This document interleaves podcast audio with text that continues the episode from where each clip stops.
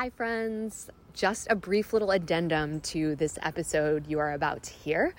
I am outside, so you will probably hear some birds going. Um, I've made a decision to change the direction of the podcast, um, both of my podcasts.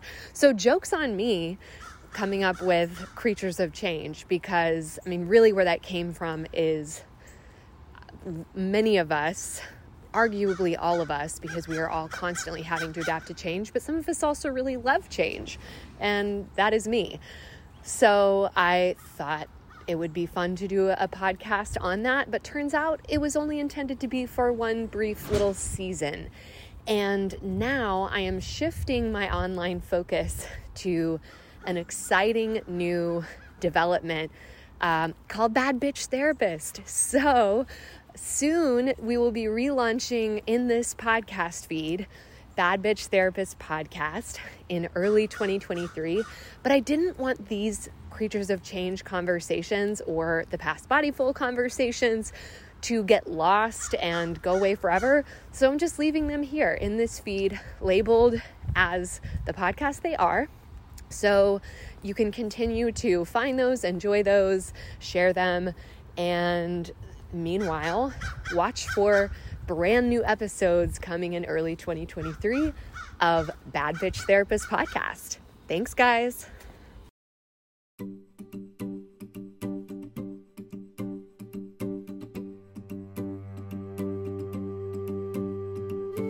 You're listening to Bodyful, a podcast that explores the wonder and complexities of living in this human form and how we can engage in an ongoing practice of bodyfulness to become more fully at home in ourselves and in the interconnected web of Gaia, the living earth. I'm your host, Valerie Martin, and I'm the founder of the Gaia Center for Embodied Healing, where we support folks in their growth and healing work with somatic psychotherapy and embodiment practices. We hear all the time about the importance of being mindful and it's time to invite our bodies to the party. Welcome to Bodyful. Hello, friends. This is a bittersweet moment because I am here welcoming you to the last episode of Bodyful, number 25.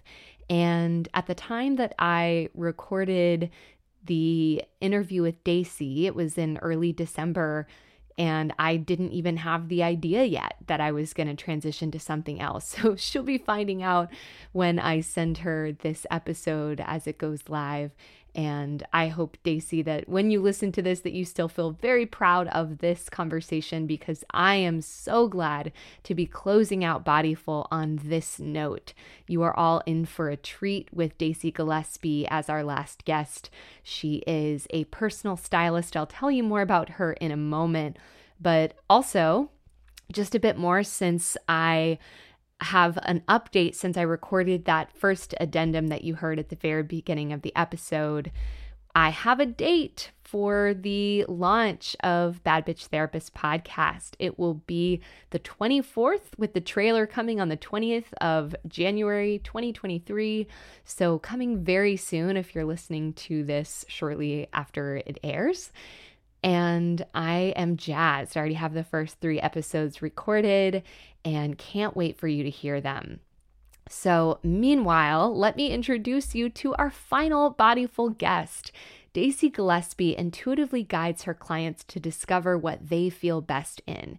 She helps them let go of the external messages they've been given about what they should wear and get to the heart of what's making them uncomfortable about their clothes. Through their work building a functional wardrobe, Dacy's clients make a mindset shift from thinking that they need to wear what's flattering to unapologetically taking up space in the world. After a lifetime of jobs in high stress careers that didn't suit her highly sensitive, introverted personality, Dacy started Mindful Closet in 2013 in an attempt to create a more emotionally sustainable lifestyle. She has two boys, ages four and eight, and a husband she adores. To learn more or contact Dacy, visit her website at mindfulcloset.com or connect with her on Instagram at mindfulcloset. All right, guys, enjoy this final bodyful conversation with Dacy Gillespie.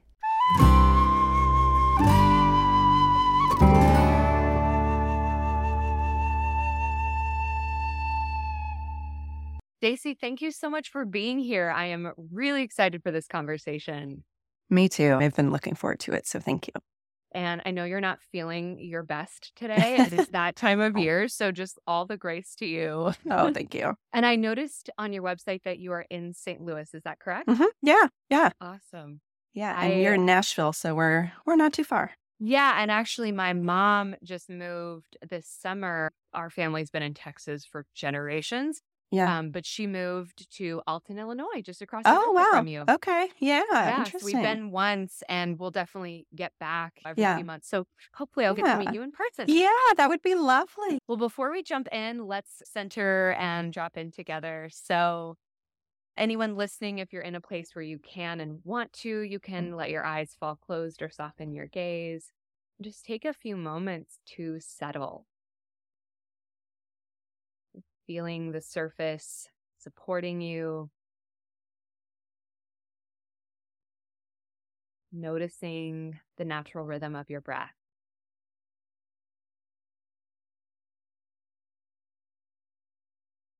And just allowing space and permission for whatever is present with you today.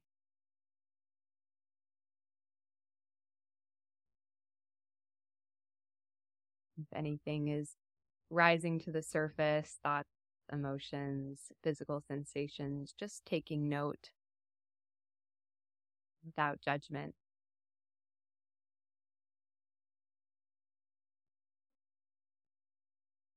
And just one more final breath.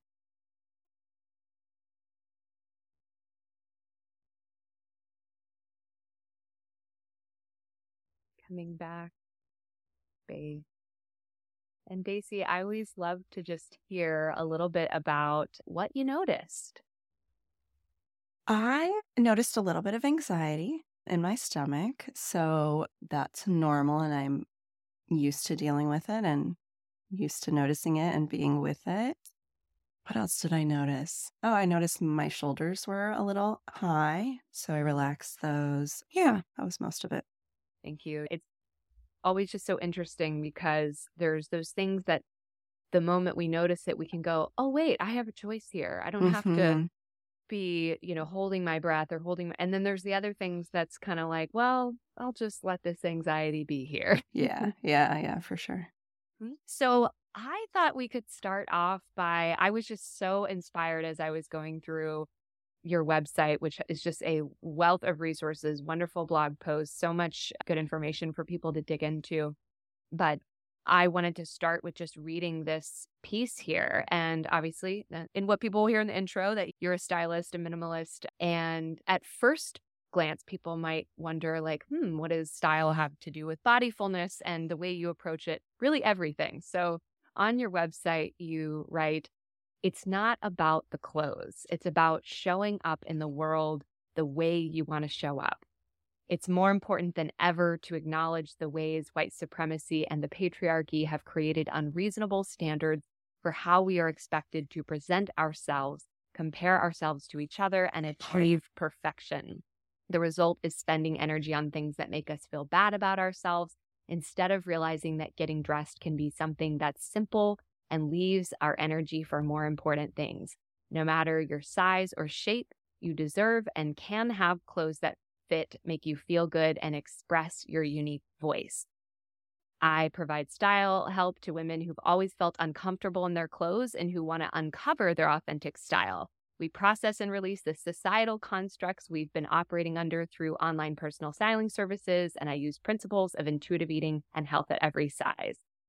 I just, there's so much there that I love. so we'll just spend a few minutes unpacking some of that. Yeah, sure. Um, what made you realize that you wanted to work with style in the first place? Well, that's easy. I've just always loved clothes and style. I mean, I was a little kid who I just, I was always aware of what people were wearing. I was always, to be honest, always felt a little inferior because my family didn't have as much money as maybe some of the kids at my school. And so noticing what they had and what I didn't have. And then as I got older, like middle school and high school, I just got really interested in fashion and reading about it and Yeah, I, my parents are very idealistic people, and they felt that fashion was a little bit of a superficial area of life. And so I probably would have gone into something in that field if they hadn't felt that way. But I, you know, again, wanted to live up to their expectations and go into something that was more aligned with their values. So, mm-hmm.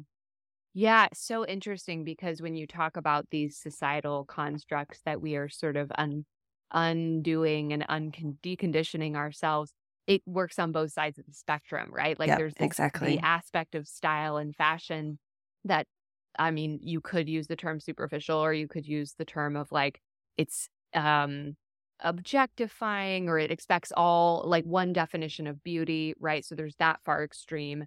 And then there's the other extreme of any of that is a waste of time and energy and shallow and all of mm-hmm. that. So it sounds like you were able to eventually put together your values and way of being in the world with your love of fashion. And uh, and it's just feel like such a rare thing. I don't know if you see that a lot just in the fashion and style world. Like are there a lot of other people who are approaching it from this sort of lens or is this still fairly uncommon?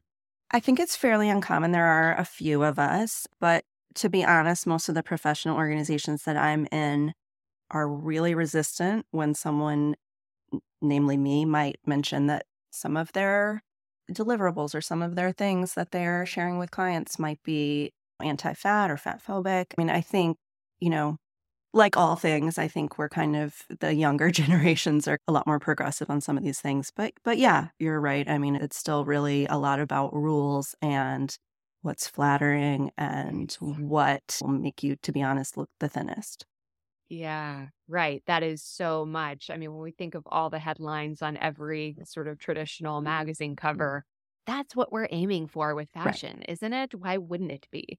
Yeah. So it really is a radical reclamation of owning where our bodies want to be rather than trying to change them. And then how can we express ourselves through fashion in a way that helps us feel more at home in our bodies instead of like, well, I'm conforming better to what I'm supposed to look like. Yeah. Yeah. I love that, that radical reclamation. And I almost feel like even just maybe reframing it, and I've used the word in our conversation. So maybe even like instead of fashion, I often do think of fashion as like the industry, like mm. the consumerist industry that's wanting us to conform and wanting us to buy more and more and more. And I think that all of us have our own style and we have things that we are drawn to and things that we like. And for most of us, we've been given messages about whether those things are okay or not. Yeah, absolutely. Another thing that's interesting, another angle of this is like, so you take a kind of a minimalist approach. And of course, that means different things to different people. For one person, a capsule wardrobe might be 20 items and for another it might be 60 or something. Mm-hmm. And we'll mm-hmm. talk about capsule wardrobes in a minute. But even that is an element where I feel like judgment and shoulds can creep in. But it's tricky because, again, like where do our values conflict? Like with fast fashion, for instance, mm-hmm. like uh, there's, I don't want to judge myself or others if we sometimes partake in that. And yet it's true that that industry is harmful in a lot of ways, right? So it's tricky. Yeah, it's really tricky. And I, I mm. do end up discussing these kind of issues a lot with clients and people that I talk to on the internet. But yeah, it is really tough. And I think I saw something on your website as well about, you know, like we don't want to place all the responsibility on the individual, right? Like we have to look at the systems and the oppression that is perpetrated by corporations and other entities and the government, or often the government could be doing more to regulate some of those things. And so it does, it is hard because also I think the more privilege you have, the closer you can probably get to that ideal. But if you have a larger body, you may not have the option. You just straight up may not have the option to buy something that's not fast fashion. Or, of course, if you're on a really tight budget and money is not a resource that you have a lot of. And so it is hard to balance all of those things. And yeah, I think it's easier to do for some people and harder for others. Yeah. And I really appreciate uh, how you bring privilege and systems and oppression into that. Like you said somewhere, like, I, I would love to say everyone should wear whatever they feel best in, but Mhm. some people will be discriminated against if they do that. Yeah. Right. Yeah. Um, Yeah, that was a realization. I mean, I think someone pointed that out to me. And of course, we're all always learning. But yeah, I really have this philosophy that we can all wear what expresses our true nature and what we feel comfortable invest in. But, you know, yeah, if you are trans or if you're in a larger body or you're applying for a job in certain places, unfortunately, you still will be judged. And so, again, that's one place where I feel like those of us with thin privilege, with pretty privilege, as much as we can keep pushing those boundaries, it will then, I hope, trickle into other areas and we can change and shift some of those perceptions. yeah. Yeah. I agree that it may start with like a bunch of privileged white people being like, I want to have purple hair and show my tattoos. And then that in some workplaces can translate to, we're not going to have like weird verbiage in our dress code that basically indicates that you can't wear your hair dreaded mm-hmm. or Yeah. your natural afro or whatever. Yeah, exactly. Mm-hmm. Yeah, Yeah. yeah, I do think that is that is part of part of what we're all kind of mm-hmm. working on together. So, for anyone listening who is not familiar with what a capsule wardrobe is, tell us about that. Sure. I mean, um, you know, the interesting thing is that in the last, I don't know, five to seven years, a capsule wardrobe became a trend in itself, basically. And the image that was always depicted on Pinterest or on blogs was this very neutral, very minimalist in style kind of clothing. And the thing is that really, when you get to the heart of it, a capsule wardrobe is just a small collection of items that you mix and match in different ways. And that can be any style, any colors, anything that you want it to be. But what I love about it is when you do kind of pare down, even if it's temporary, if you pare down for some period of time to a smaller number of things, you just learn so much about what you do actually want to wear and what you don't want to wear. Because if you've only got five shirts and you realize there's one that you really are not ever, ever taking off the hanger, then, you know, it just really kind of illuminates a lot of things about what you truly want to be wearing. And it allows you to let go of some of the stuff that, again, that you feel like you maybe should have in your closet. Mm. Yeah. One of the things that I'll just share briefly that I've learned about myself. I mean, I feel like COVID has been a huge time of people reimagining all kinds of things, including what they wear. And of course, there's privilege that comes with being like, oh, I can actually wear athleisure all of the time and do my job and not be discriminated against for that. But truly, it, and it's all, it has been challenging to accept about myself. But I'm like, if I can't just bust out into some yoga in the middle of the day and what I'm wearing, I don't really want to wear it anymore. And there's almost like this letting go of judgment around, like, oh, how cliche. You're just wearing athleisure yoga pants all the time because it's comfortable. And but truly, it's like that's I like that flexibility. And so just accepting that. So wherever people are at, it's again, everyone's context is different, but it's a process of kind mm-hmm. of noticing the aspiration of, I feel like I should want to wear clothes like this versus do you really desire that? Yeah, absolutely. I mean, I hear that all the time from people. They're dissatisfied with their style. And maybe, and when I ask, what about it is not pleasing to you? And they're like, well, I just wear leggings every day. And again, it's like, yeah, that's some, somehow seen as lazy, but leggings are amazing. They're stretchy. You can do some stretches in the middle of your day. You can sit at your desk and they're just, they're great garments. And so, where did we get this idea that leggings are somehow not getting dressed? it- that goes for everything. We just kind of have to question like where did that idea come from? Who sold us that idea? And do we get to choose as you did, Mhm. saying like, well, that might be the perception and maybe some people like putting on hard pants every day, but I don't and I want to be able to do yoga. And so this is what works for me in my life. So that's really those are all the pieces of the stuff that I work with people on is like really what do you truly want to wear without the expectations of others and what works for your life. Mhm. Right, exactly. And just things like letting go of high heels. You know, some people love that and that's wonderful, great. But if you don't and you're still trying to force yourself to like that or do that, it's just the freedom that comes when you just go, you know what? I don't do that anymore. yeah. Yeah. It's great. I love that too. Yeah.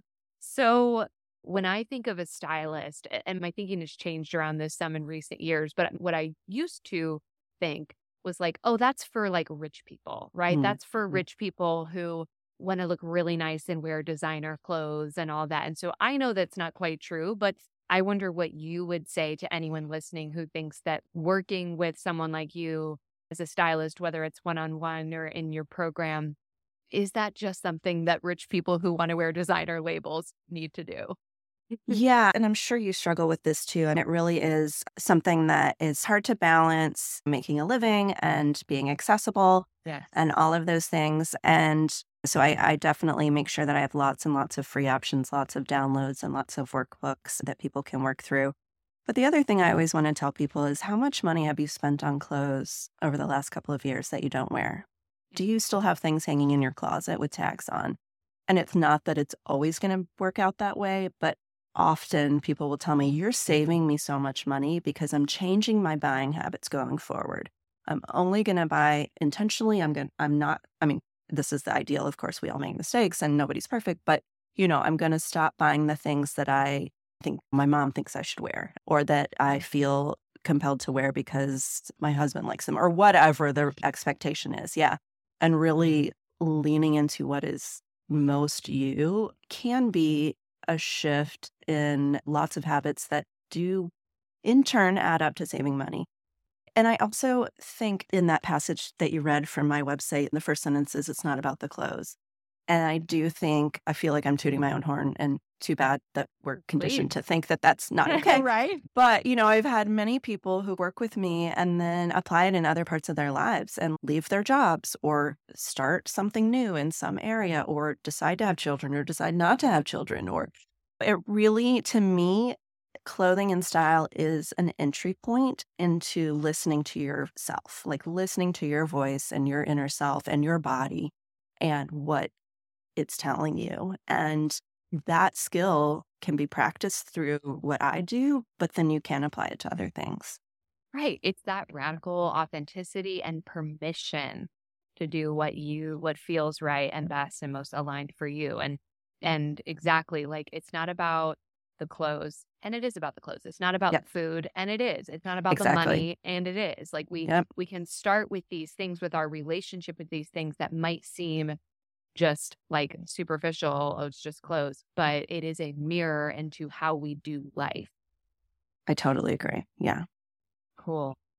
Well before we talk about how people can work with you is there anything else that you are wanting to dig into well, this is something I always want to ask people who I'm talking with in whatever scenario, like what your style story is. Like you mentioned coming to an acceptance of stretchy clothes so that you can move your body. And I'm just curious a little bit of how you got to that point and what maybe yeah. what expectations you feel you had to let go of to be able to do that.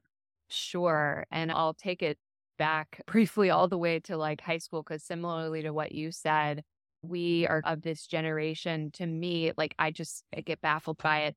Maybe our parents' generation, jeans were jeans, right? And then by the time I came into like high school, for instance, and there's Abercrombie and Fitch, and it started to become normalized, especially when I was in college, that, well, everyone has these designer jeans. Like it doesn't matter how much money you have, you're supposed to have seven jeans or whatever, right? Yeah. And it's, it was just like, whoa, okay. So I guess I need to and I went into all kinds of debt buying largely that kind of stuff, just impulse buying on things that I thought I needed to have.